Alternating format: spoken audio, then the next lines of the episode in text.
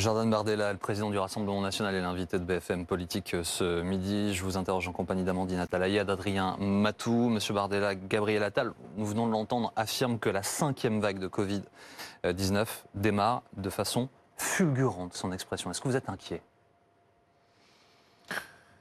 Je suis inquiet parce que euh, je ne vois pas de stratégie claire de la part du, gouvernement et surtout que j'ai un peu le sentiment qu'on joue régulièrement sur les peurs.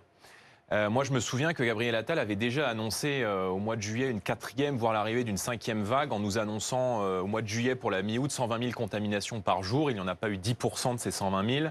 Je me rappelle qu'à la fin du mois d'août, on avait annoncé 50 000 contaminations, quoi qu'on fasse. à partir du mois de septembre, dans les écoles, ces contaminations n'ont pas eu lieu. Donc il ne faut pas être non plus, euh, euh, je dirais, dans le déni. Il y a évidemment un regain euh, de, cas. Je pense que euh, la limitation euh, du nombre de tests, c'est-à-dire l'impossibilité pour la population de se fournir gratuitement en tests, fait que quand vous allez vous faire tester, vous allez vous faire tester quand vous avez des symptômes graves, et donc la probabilité que les tests positifs soient plus importantes et, relativement, et relativement plus haute. Donc les tests, pardon, vous interrompre, mais ils restent gratuits pour les gens qui sont vaccinés, pour les gens qui sont immunodépressifs. Enfin, oui, mais on voit ceux bien uniquement qui refusent de se faire vacciner par idéologie qui ne peuvent pas avoir des tests gratuits. Oui, mais moi, il y a, deux choses qui me gênent. C'est que, bon, d'abord, on nous a présenté un vaccin euh, qui devait être la solution miracle, dont on voit qu'elle n'est pas la solution miracle. On voit que des gens, y compris qui sont vaccinés, arrivent dans les hôpitaux, arrivent euh, euh, en hospitalisation. Aujourd'hui, on a un peu de recul, donc on sait gérer cela. Mais si on prend un peu de recul sur l'épidémie, on voit bien qu'on connaît aujourd'hui les publics à risque. On sait que euh, peu plus de 90% des gens qui euh, sont allés à l'hôpital et qui ont développé des formes graves du Covid sont des gens, des personnes âgées, des personnes qui ont des comorbidités, des personnes de plus de 65 ans. Or aujourd'hui, on a 11% des personnes de plus de 65 ans qui n'ont toujours pas reçu une dose. Donc il faudrait commencer par mettre en place une politique de, de ciblage, d'information, euh, de, vaccination à destination de ces personnes-là, les savoir pourquoi est-ce qu'ils n'ont pas reçu de dose, est-ce que c'est parce qu'ils sont sceptiques, est-ce que c'est parce qu'ils sont défiants à l'égard euh, de la communication qui a été faite du gouvernement, et vous me direz on ne peut pas leur en vouloir, ou est-ce que euh, c'est parce qu'ils habitent dans des déserts médicaux On ne sait pas tout cela.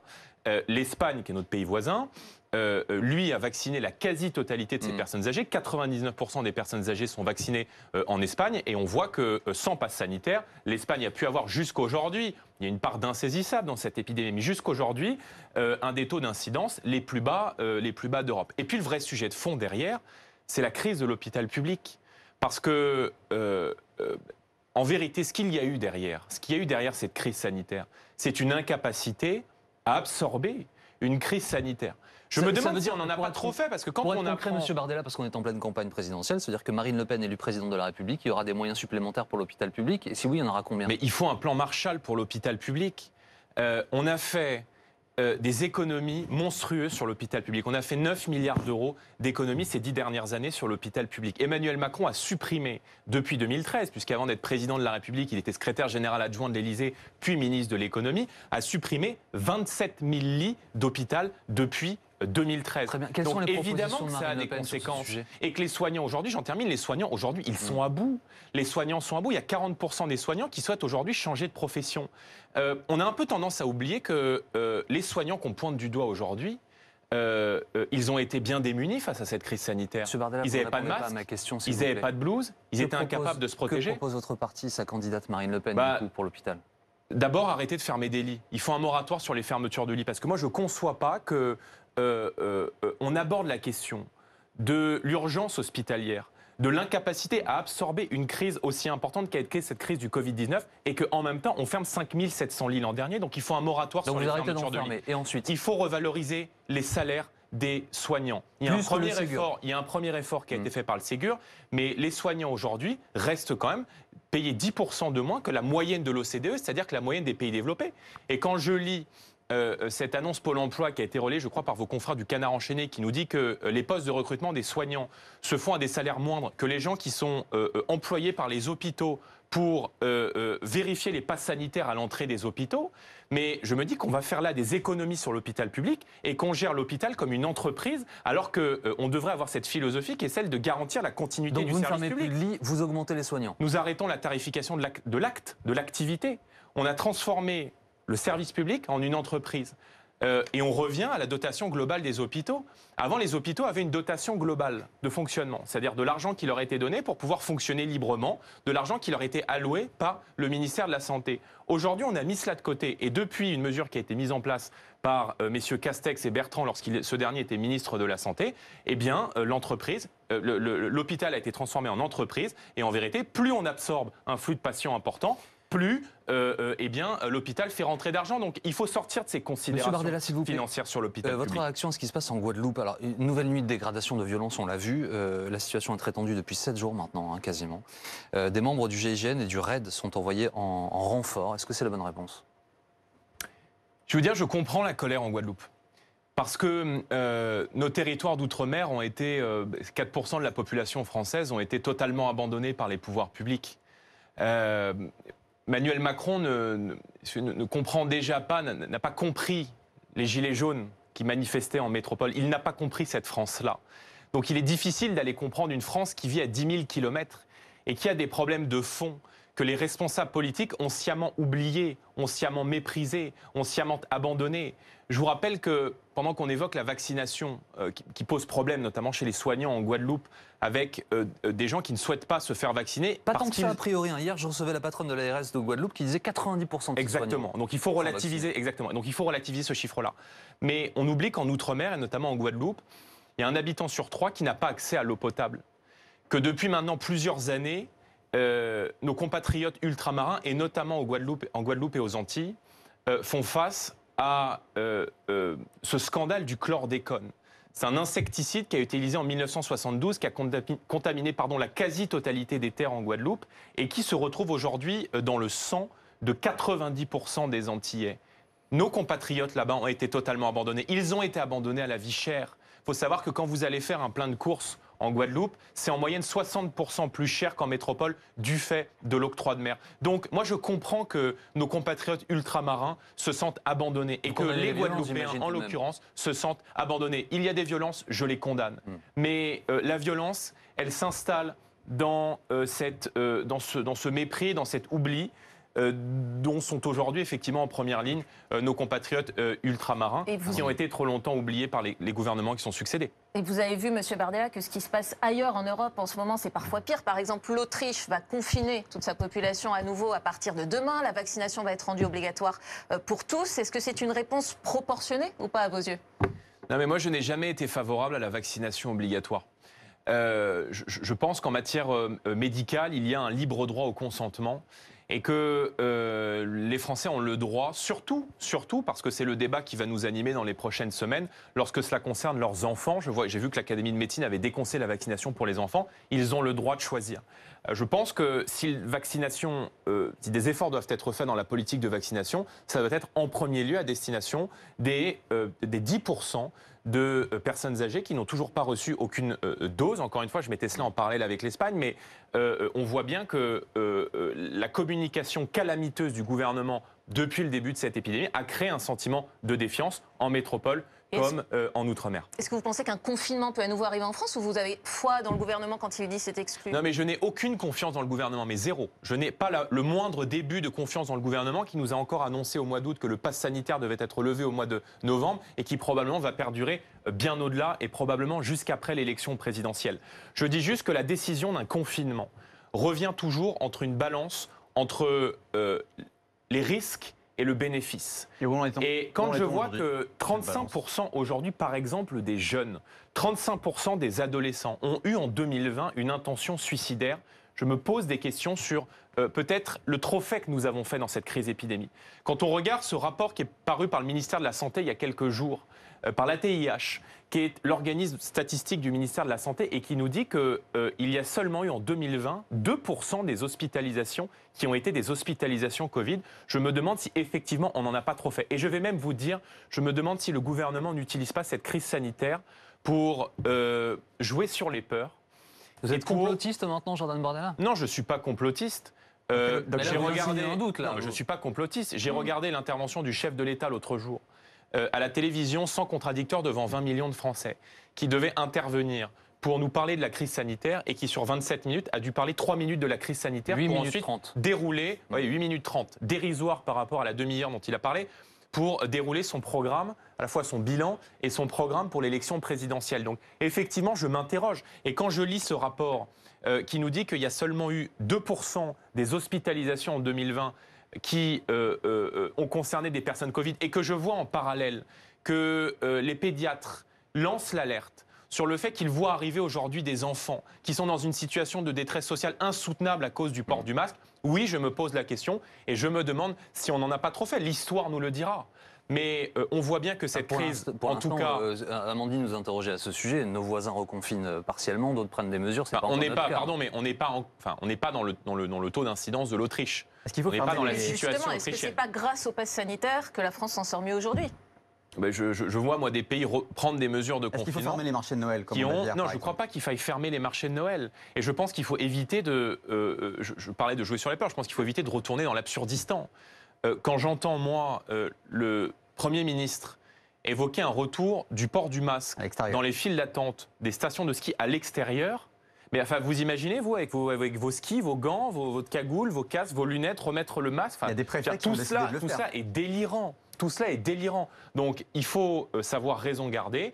Il faut gérer cette épidémie dans le, dans le calme. Et je vois qu'il y a des mesures qui sont réclamées par les épidémiologistes, notamment le suivi euh, de, des courbes sanitaires par le, traitement des eaux usées. Vous savez que le traitement des eaux usées permet, d'après les, épidémiologistes, hein, de, de, manière dérisoire totalement aujourd'hui, d'avoir deux à trois semaines d'avance sur la lecture des courbes. Cette méthode, elle n'est pas utilisée et c'est une méthode qui permettrait, justement, plutôt que d'appliquer des mesures à l'ensemble du territoire et à l'ensemble de la population, de les appliquer de manière ciblée une mesure, euh, à euh, l'école, au quartier, à la commune. Une mesure concrète. Je me souviens vous avoir reçu sur ce plateau, euh, Marine Le Pen également, vous demandiez la fermeture des frontières françaises euh, pour des, ressortissants de pays qui étaient touchés durement par le, Covid hein, sur la première partie de la, de la pandémie. Est-ce qu'aujourd'hui, par exemple, vous diriez qu'il faut fermer nos frontières aux ressortissants autrichiens ou allemands, là où les taux d'incidence explosent? Non mais on a un peu de recul aujourd'hui sur la lecture de l'épidémie. Donc il faut mettre en place des contrôles à la frontière. À partir du moment où vous arrivez à la frontière, moi ça m'a beaucoup étonné cet été d'avoir l'occasion de voyager, de venir d'un pays étranger et de n'avoir aucun contrôle à la frontière lorsque je suis arrivé à la frontière française. Ce qui est un pass Alors même que vous rentrez, mmh. vous rentrez, mais voyez bien le problème du pass sanitaire, c'est que euh, on a un vaccin aujourd'hui qui n'est pas un vaccin, qui est une thérapie génique, qui est un vaccin qui n'empêche pas la transmission du Covid. Il l'empêche partiellement. Enfin, écoutez, moi j'ai plein de gens autour de moi. Je suis pas scientifique. J'ai plein de gens autour de moi qui, en ce moment même, du fait d'une recrudescence, euh, reçoivent le Covid, qui ont perdu le goût et l'odorat, qui ont été au lit pendant 4 jours.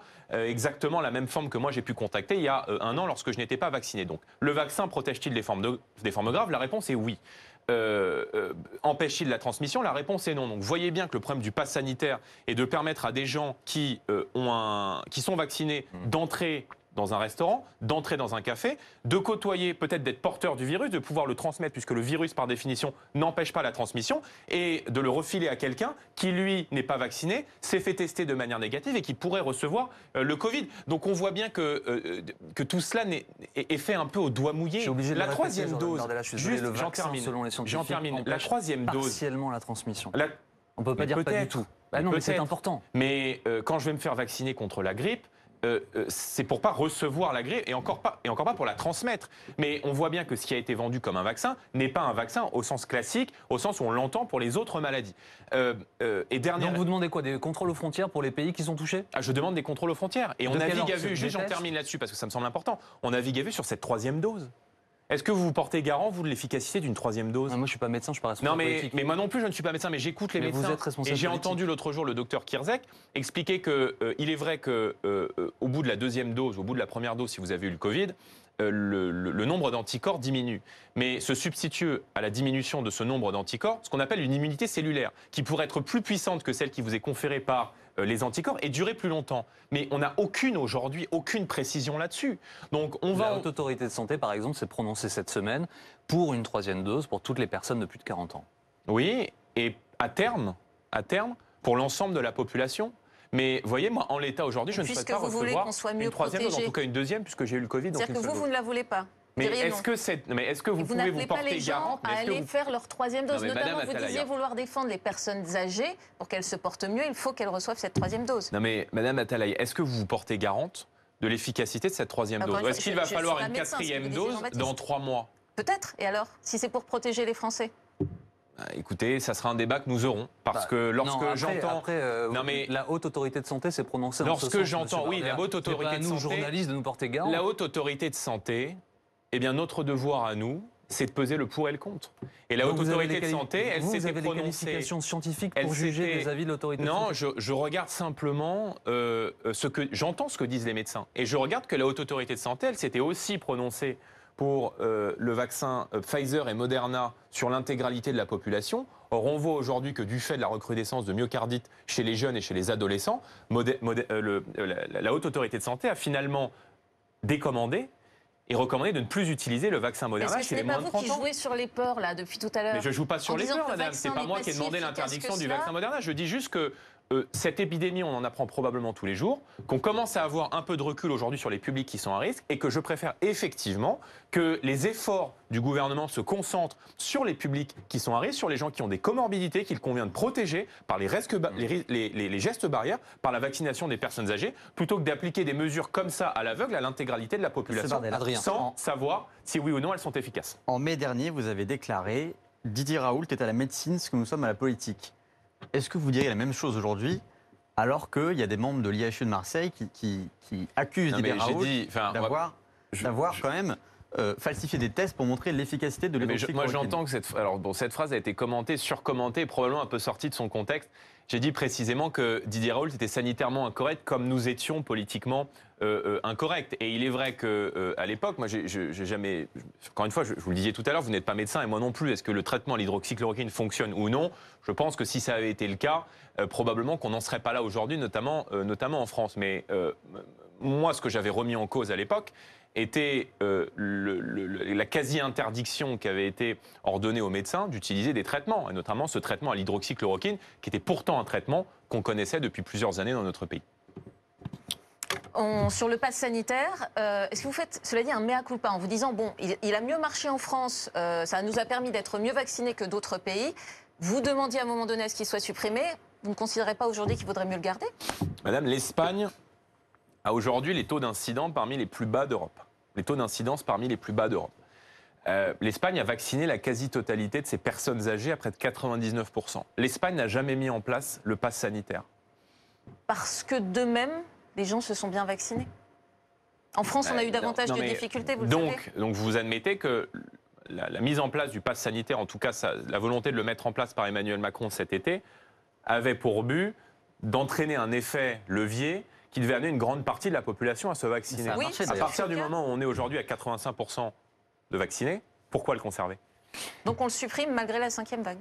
Moi, j'ai voté contre le pass sanitaire au Parlement européen et je n'étais pas favorable, encore une fois, à un mm. dispositif dont je n'ai aucune garantie sur son efficacité. C'est une restriction de liberté, mais dont j'ai aucune garantie sur son efficacité. À partir du moment où vous pouvez aller dans un restaurant, côtoyer quelqu'un qui, n'est pas vacciné, qui s'est fait tester négativement, vous pouvez être porteur, lui ne l'est pas parce qu'il a reçu un test euh, négatif et vous pouvez quand même le contaminer. Mais est-ce que vous, voyez bien les contradictions Est-ce que vous admettez que la vaccination, le taux de vaccination en France a explosé précisément après l'introduction du pass sanitaire. Bien sûr, et je crois que c'était le but.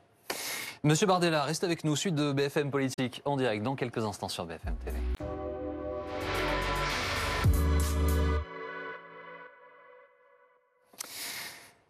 La suite de BFM Politique avec le président du Rassemblement national, Jordan Bardella. Monsieur Bardella, il y avait hier beaucoup, beaucoup de monde dans les rues, à Paris, en province, pour dénoncer les, violentes, les violences faites aux femmes. Quelles sont les propositions concrètes de Marine Le Pen sur ce sujet?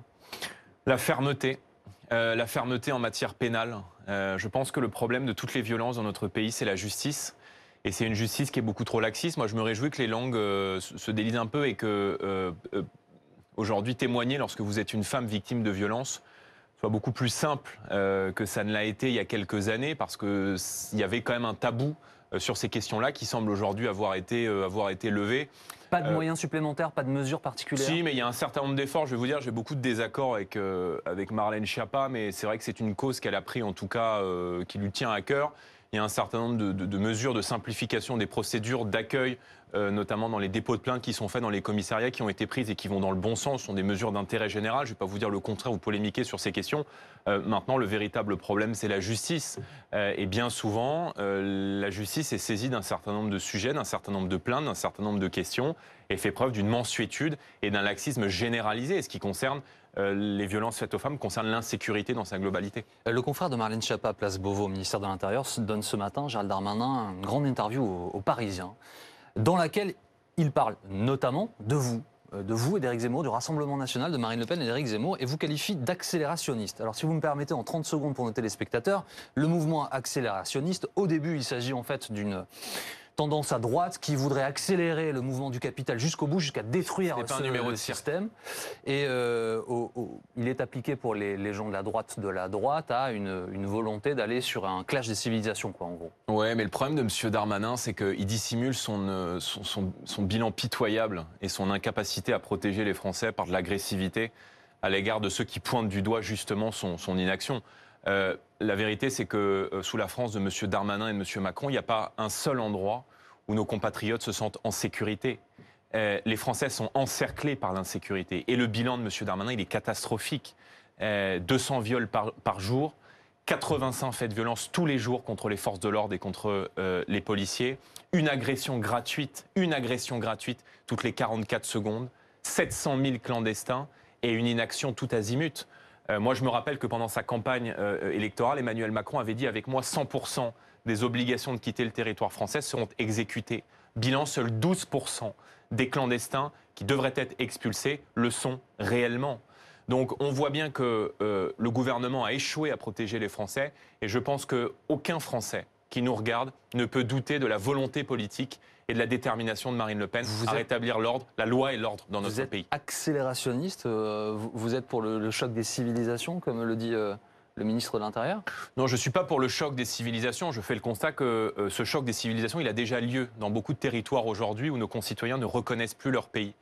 je fais le constat que la quasi-totalité de la délinquance de rue, que la totalité de la délinquance de rue dans notre pays, elle est liée directement ou indirectement à l'immigration que 75% des mineurs qui sont déférés devant le parquet de Paris sont des mineurs étrangers, que euh, la quasi-totalité des terroristes qui ont frappé notre pays depuis 2012 sont liés directement ou indirectement à l'immigration. 92%. C'est Alexandre Delval qui est spécialiste des questions euh, du monde musulman et des questions euh, de, de terroristes qui donne ce chiffre. 92% des terroristes qui ont frappé notre pays depuis 2012 sont liés directement ou indirectement à l'immigration et étaient de nationalité étrangère ou binationale.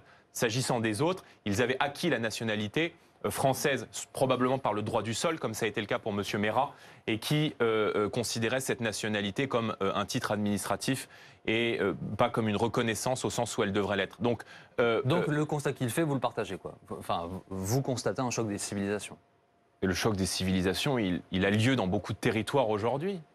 Enfin, je veux dire, il y a des territoires aujourd'hui, des pans entiers de notre pays où les Français partent les Français partent parce qu'ils ne reconnaissent plus leur quartier, parce qu'ils ont le sentiment que l'immigration a installé une contre-société, une société parallèle avec ses lois, avec ses mœurs, avec ses us et coutumes, une société où on impose le voile à euh, des fillettes de 5 ans, une société où euh, l'intégralité des boucheries sont des boucheries euh, confessionnelles, sont des boucheries halal, où les islamistes appliquent la charia, où les trafiquants de drogue régissent la vie du quartier, où ce n'est plus la loi française, où la police n'entre plus, où lorsqu'elle rentre, elle est accueillie avec des cocktails Molotov. Mais voyez cette réalité qui euh, prend place aujourd'hui dans tous les quartiers où moi j'ai grandi, notamment en Seine-Saint-Denis.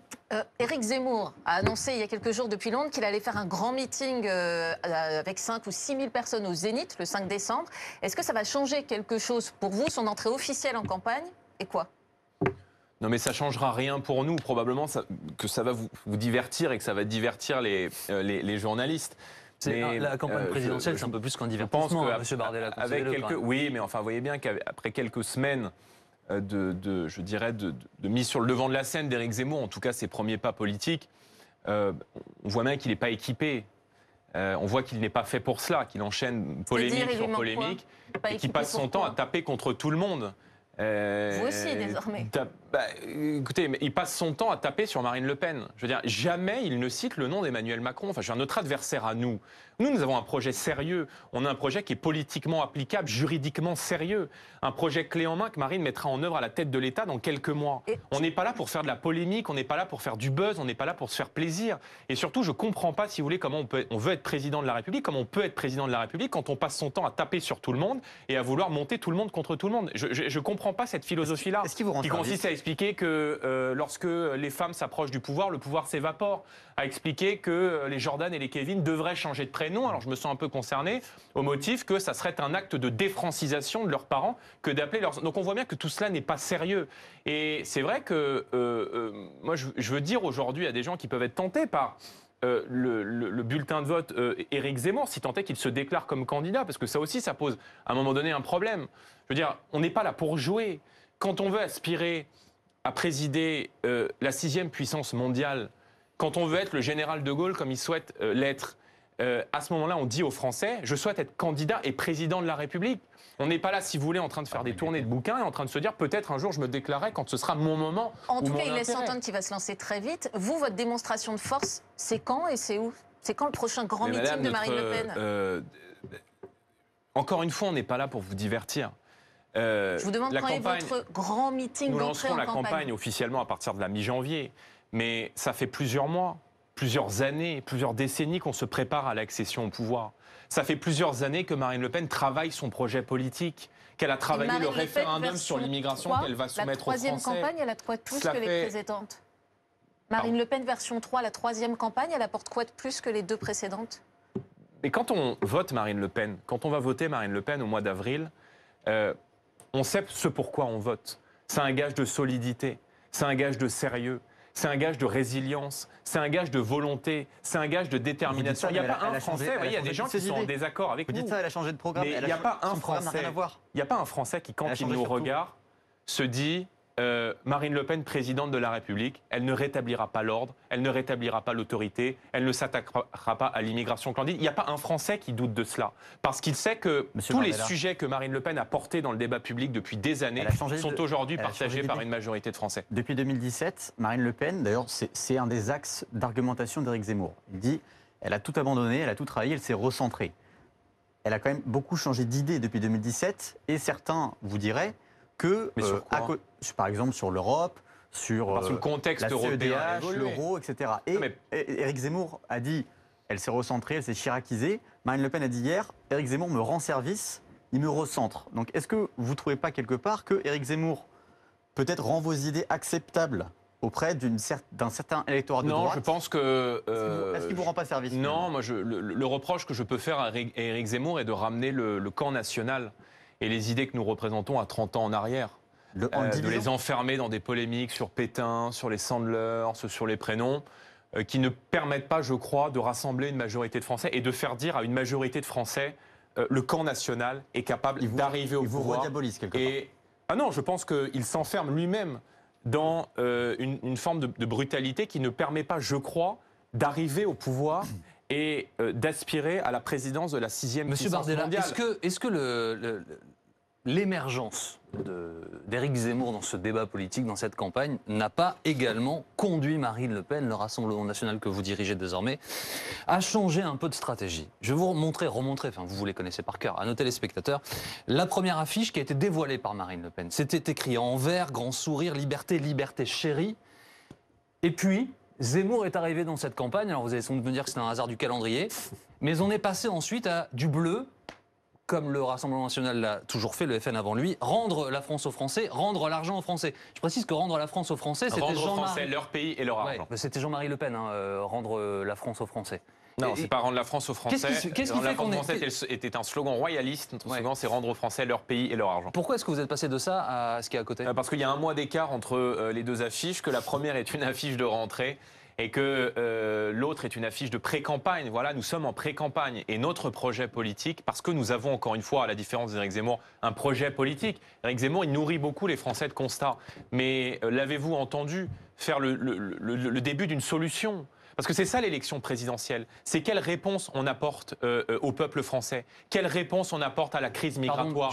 Quelle réponse on apporte au pouvoir d'achat? Et j'ai cru comprendre notamment que cette question du pouvoir d'achat ne l'intéressait pas. Il le dit lui-même. Bah, nous, elle nous intéresse parce que je n'accepte pas l'idée qu'il y ait aujourd'hui des millions de Français qui se demandent comment est-ce qu'ils vont faire pour se chauffer cet hiver. Est-ce que vous étiez allé trop loin dans la rondeur en fait? Est-ce que Marine Le Pen avait commencé à faire une campagne de second tour avant de penser à parler à tous les Français? Mais bien sûr que nous faisions une campagne de second tour. Comprenez bien que hmm. euh, euh, nous étions euh, encore une fois, les sondages, moi j'ai beaucoup de prudence là-dessus, et on a vu aux élections régionales qu'il fallait avoir de la prudence sur les sondages.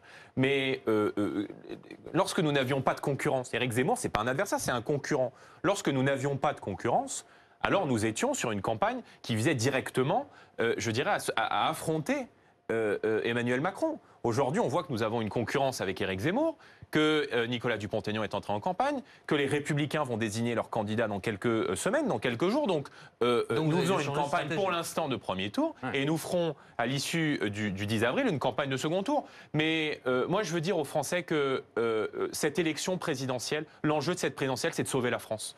Voilà, regardez ces millions euh, mm. de Français qui n'arrivent plus à boucler les fins de mois, qui ne reconnaissent plus le pays dans lequel ils ont grandi, qui ont le sentiment que le pouvoir s'est évaporé à Bruxelles, à euh, Berlin, et qu'ils ne sont plus les maîtres de leur destin. Cette élection présidentielle consiste à sauver la France. Et je veux juste dire, jean aux Français, que, la seule qui peut battre Emmanuel Macron, c'est Marine Le Pen. Juste une question. Il y, a, pour moi un paradoxe en fait sur le fait que vous critiquez euh, Éric Zemmour sur sa brutalité, son mépris du peuple ou son mépris oh, Je pense qu'on n'a pas besoin de le critiquer. Comment est-ce que, vous pouvez envisager, comment Marine Le Pen peut-elle dire alors qu'il peut y avoir un rapprochement après le premier tour avec lui si elle est devant? Quelle est la logique de se rapprocher La logique sera le rassemblement de tous ceux qui choisiront la France au second tour. Euh, Donc il est acceptable au second tour, mais pas au premier tour. Mais pas lui. Je veux dire, les millions de gens qui vont voter pour lui. On n'est pas dans une élection municipale partielle, on n'est pas sur des fusions de listes. Euh, nous rassemblerons au second tour tous ceux qui ne souhaitent pas voir réélu Emmanuel Macron. Parce que la réélection d'Emmanuel Macron, ça serait un nouveau quinquennat de chaos migratoire d'impuissance face à la montée de la violence et de l'insécurité. plus de prendre quelqu'un qui méprise le peuple, ne méprise les madame. femmes, euh, moi je parce que ça vous aide à gagner. En 2017, vous avez pris quelqu'un, vous avez fait un accord avec Nicolas Dupont-Aignan qui aurait été le Premier ministre si Marine Le Pen gagnait. Est-ce que c'est inenvisageable pour Éric Zemmour, par exemple? Non, mais on parle d'une élection présidentielle. L'élection présidentielle, telle que la consul général de Gaulle, veut qu'au premier tour, on rassemble son camp et au deuxième tour, on élimine le candidat d'en face. Nous, nous rassemblerons tous ceux qui aiment la France. De Zemmour à Montebourg, nous n'avons pas d'adversaire du côté de ceux qui ont choisi euh, la France. Et euh, effectivement, que nous rassemblerons partout, mais y compris les électeurs des Républicains. Vous voyez, je vois, moi, je vois beaucoup d'électeurs des Républicains aujourd'hui qui pensent la même chose que nous. Moi, je me sens proche de discours qui sont tenus aujourd'hui par certains cadres des Républicains. Mais, quand je me pose la question de leur sincérité. Mais ce qui ne veut pas dire que leurs électeurs ne sont pas sincères, qu'ils ne sont pas patriotes, qui aiment réellement leur pays. Vous savez que pour rassembler, vous devrez proposer un poste à Éric Zemmour. Ah si vous souhaitez le faire venir. Ah bah écoutez, on vous, on vous fera participer à la, à la, stratégie de second Monsieur tour. Monsieur Bardella, où en êtes-vous des parrainages de leur récolte? Euh, C'est le parti que vous dirigez hein, désormais qui s'en occupe Écoutez, nous avançons. Se pose une difficulté qui concerne aujourd'hui tous les candidats et le fait que beaucoup de maires, notamment des maires ruraux, nous disent être euh, recevoir des pressions de la part des intercommunalités, de la part des grands partis qui euh, tiennent aujourd'hui euh, une grande partie des collectivités et euh, effectivement, les maires aujourd'hui font face à cette difficulté-là et au fait que leur nom va être rendu public à partir du moment où ils vont faire le choix euh, d'un parrainage. Donc nous avançons, nous avançons parce que nous avons déjà un matelas d'élus d'un peu plus de 300 élus locaux sur tout le territoire suffisamment confortable, mais nous avons effectivement des difficultés à recueillir l'ensemble des parrainages. Mais comme tous les candidats, hein, je, vous, rassure, ce qui pose un problème d'ailleurs démocratique de fond. autre question. Sur le financement, c'est difficile aussi. Une nouvelle loi interdit le financement de la campagne avec des banques, par exemple, hors de l'Union européenne. En 2017, vous aviez dû recourir à un prêt euh, auprès d'une banque russe. Non. Vous aviez dit euh, tout. En 2015, pour les élections régionales. Euh, je pensais que c'était pour la campagne présidentielle également. À qui vous allez vous adresser cette fois et comment vous allez pouvoir financer cette campagne? Écoutez, le président de la République, lorsqu'il a été élu, avait promis, en tout cas le candidat Macron, une banque de la démocratie pour permettre à l'ensemble des candidats à l'élection présidentielle, à l'ensemble des candidats aux élections, de pouvoir se financer dans la transparence. Tout à fait. Or aujourd'hui, on voit bien que cette mesure n'a pas été, euh, que cette promesse n'a pas été tenue, une de plus, vous me direz, et euh, se pose la question du financement.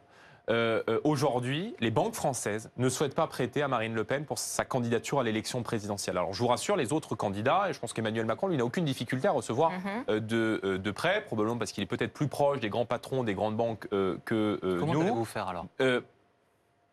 Eh bien, ça pose la question du financement. Donc nous appelons, comme nous l'avons fait lors des élections européennes, à l'ensemble des Français qui, lors des élections européennes, m'ont prêté. Euh, avec euh, un taux d'intérêt qui était un taux d'intérêt euh, relativement plus important, de 6%, qui était beaucoup plus important que le livret A, et qui permet aux Français de financer directement la démocratie parce que les banques ne souhaitent pas financer.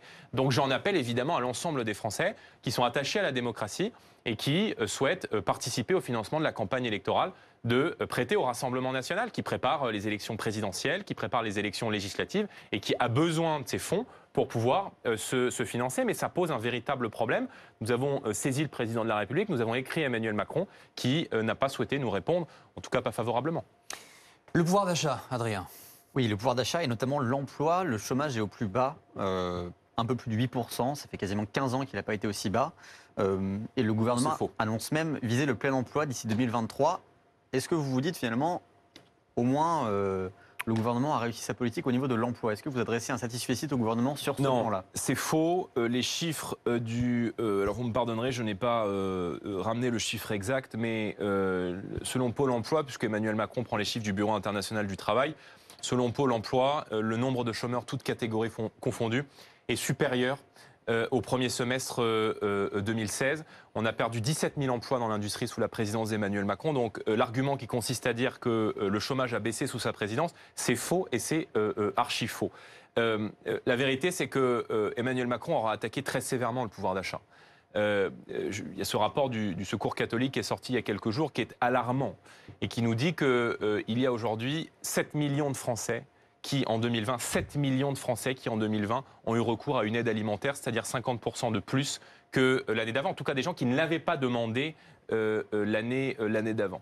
je le disais, notre projet, c'est de rendre aux Français leur payer leur argent. Et le premier moyen pour leur rendre leur argent est de mettre fin à ce matraquage fiscal. Aujourd'hui, il y a des millions de gens qui n'arrivent plus à boucler les fins de mois, qui n'arrivent plus à payer les factures de gaz, qui n'arrivent plus à payer les factures d'électricité. Le dernier baromètre Info Énergie nous disait qu'il y a un Français sur quatre qui n'arrive plus à boucler ses factures de dépenses d'énergie. Et donc nous rendrons, si nous sommes euh, euh, élus à la tête de l'État, 200 euros de pouvoir d'achat par mois aux Français. Ça passera par tout un tas de mesures, et notamment par l'abaissement de la TVA de 20% à 5,5 sur l'ensemble des produits euh, énergétiques. C'est un coût de 12 milliards d'euros par an que nous financerons par euh, la suppression des aides sociales aux étrangers et par mm. euh, la, fermeture du guichet social à la terre entière pour réserver cet argent, je dirais, à nos concitoyens qui en ont le plus besoin.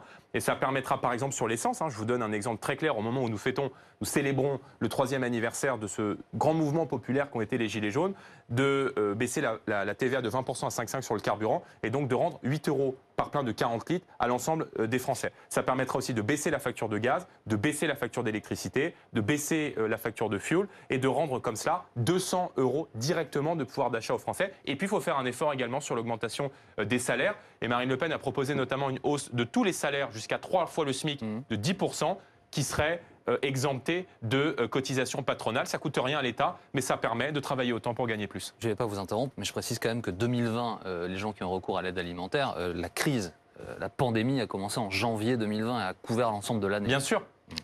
Euh, mais, mais, bien sûr, mais c'est alarmant. Une question. Euh, euh, aujourd'hui, on ne compte pas le nombre de jeunes qui étaient devant les banques alimentaires, mm. de mères isolées qui n'arrivent plus à boucler les fins de mois, d'étudiants, de, travailleurs, de chômeurs, d'ouvriers, de salariés qui ont recours à ces aides parce qu'en réalité, ils n'arrivent plus à faire face. Et je pense que ce sujet, il est prioritaire dans l'élection présidentielle. Je voudrais, s'il vous plaît, que vous clarifiez les choses sur une proposition qui est j'avoue, un peu passé inaperçu, mais qui pourrait être une proposition euh, qu'on pourrait qualifier de, choc, hein, vraiment. Marine Le Pen veut exonérer d'impôts tous les Français qui ont moins de 30 ans pendant 5 ans. Oui. Tous les Français. Donc vous nous confirmez D'impôts sur le revenu et d'impôts sur les sociétés. Donc pas uniquement les Français qui créent des sociétés, qui ont moins de tels revenus, bah, c'est une mesure de soutien à la jeunesse. il y a 160 000 jeunes qui chaque année quittent notre pays parce qu'ils ne trouvent plus en France la possibilité de travailler et de vivre au pays. Donc Marine Le Pen sera aussi la candidate de la jeunesse. Elle est la candidate pour laquelle votent beaucoup les jeunes hein, dans, les élections, dans les élections précédentes. Et nous proposons euh, notamment d'accompagner euh, les jeunes et d'exonérer euh, d'impôts sur le revenu, ça coûte 2 milliards d'euros par an, les jeunes qui, qui sont dans la vie active, donc d'exonérer d'impôts sur le revenu tous les jeunes jusqu'à 30 ans, et d'exonérer tout jeune qui crée, souhaite créer sa boîte d'impôts sur les sociétés, là encore, pendant 5 ans. Je, je, vais prendre un exemple qui parle à tout le monde. Kylian Mbappé, il a 21 ans, star du Paris Saint-Germain. Il gagne des millions d'euros chaque année. Vous exonérez euh, la star de l'équipe de France d'impôts, par exemple. Ou un trader qui gagne des fortunes, vous l'exonérez d'impôts de la même manière qu'un un jeune, euh, un, jeune qui a un premier emploi. je pense que si vous, si vous, vous essayez de chercher à expliquer que euh, la candidate des riches en tout cas, c'est Marine Le Pen. je pense que vous faites fausse route. Je ne veux En l'occurrence, celui qui a augmenté le pouvoir d'achat des très riches et celui qui a baissé le pouvoir d'achat des, des, des, très pauvres, euh, c'est un rapport qui est sorti il y a quelques jours, c'est Emmanuel Macron. Mais il y aura d'autres. Non, mais il y aura, il y aura des dispositifs. Si vous, enfin, à partir du moment où vous gagnez. les jeunes qui sont très riches vous voyez que ça peut choquer les Français de se dire les jeunes très riches ne paieront pas d'impôts. pour l'instant, les jeunes très riches, euh, il y en a de moins en moins, si vous me le permettez. Et il y aura en tout cas euh, un, système de fiscalité particulier, évidemment, euh, pour les gens. On n'est pas pour le retour, si vous voulez, en l'état de l'impôt sur la fortune, mais il y aura effectivement un impôt qui sera mis en place pour les ultra riches dans notre pays, avec une taxation particulière pour les ultra riches, évidemment. Vous supprimez l'impôt sur le revenu, qui est le seul impôt, un des seuls impôts en France qui augmente avec les revenus. Donc finalement, c'est un petit peu bizarre quand on veut mettre de la justice sociale. Vous supprimez pour les moins de 30 ans le seul impôt qui augmente avec les revenus. L'injustice sociale que euh, je vois est que euh, nous exportons de France l'ensemble de nos bacs plus 10 et que nous n'importons avec les migrations que des bacs moins 5. Donc ça, ça me pose un problème et nous souhaitons effectivement nous inverser la tendance. Un dernier mot rapidement, Monsieur Bardella, s'il vous plaît. Euh, il y a une crise migratoire colossale à la frontière polonaise. La Biélorussie met la pression sur l'Europe. Vladimir Poutine euh, dit n'être au courant de rien, mais la communauté internationale condamne ses agissements ainsi que ceux de M. Loukachenko. La Pologne va construire un mur. Un mur, quelle est la position du Rassemblement national? Je pense qu'il faut soutenir la Pologne dans la construction de ce mur. Euh, vous savez, une nation, ce, sont des compteurs et des contours. Et la différence entre euh, les pays d'Europe de l'Est et nous, c'est que ces pays-là ont encore une conception euh, de la frontière, c'est qu'ils ont encore une conception de la frontière comme limite qui protège. Euh, et la Pologne ne souhaite pas subir cette submersion migratoire, ne souhaite pas subir cette invasion migratoire. Est-ce que vous Parce que je l'ai dit et je l'assume, il y a derrière, je pense que la meilleure sanction à prendre contre la Biélorussie est de laisser la frontière fermée. Et je, je l'ai dit et je l'assume, je pense qu'il y a parmi ces migrants les statistiques de l'insécurité et du terrorisme de demain. Je n'ai pas oublié qu'une grande partie des attentats que nous avons vécus sur notre sol, que parmi ces attentats, Daesh avait utilisé les filières migratoires pour introduire parmi euh, ces euh, euh, migrants dont certes la situation humaine... Vous savez que l'immense majorité de ces gens n'a rien à voir avec ça. Il y a un bébé d'un an qui est mort dans la forêt de froid cette semaine, dans la forêt polonaise, la frontière avec la Biélorussie. Mais ceux qui sont responsables de cela, monsieur, sont ceux qui incitent à l'immigration massive. Je pense que notre fermeté est une forme d'humanité et euh, s'il y a un risque, le moindre risque, que parmi ces migrants, il y ait un infiltré de Daesh, qu'il y ait des terroristes, comme viennent de le signaler les services secrets lituaniens, qui ont indiqué que plusieurs, migrants, que plusieurs migrants avaient utilisé euh, les, frontières, les filières migratoires euh, en provenance de Grèce et de Turquie pour infiltrer des terroristes, s'il y a ce moindre risque, alors je ne le prendrai pas, parce que je pense que ce qui doit obséder nos, dirigeants et nos gouvernants, c'est la sécurité des nôtres d'abord. Merci Monsieur Merci d'avoir accepté notre invitation ce midi dans BFM Politique. Merci, beaucoup Amandine, Adrien. Voici affaire suivante. Philippe Godin, Dominique Rizet, je vous donne rendez-vous tout à l'heure à, 18h. Euh, vous le voyez à l'antenne, débat entre euh, Alice Coffin et Geoffroy Lejeune, 18h à 19h. À 19h, la membre du conseil scientifique Lila Wadma. Bel après-midi.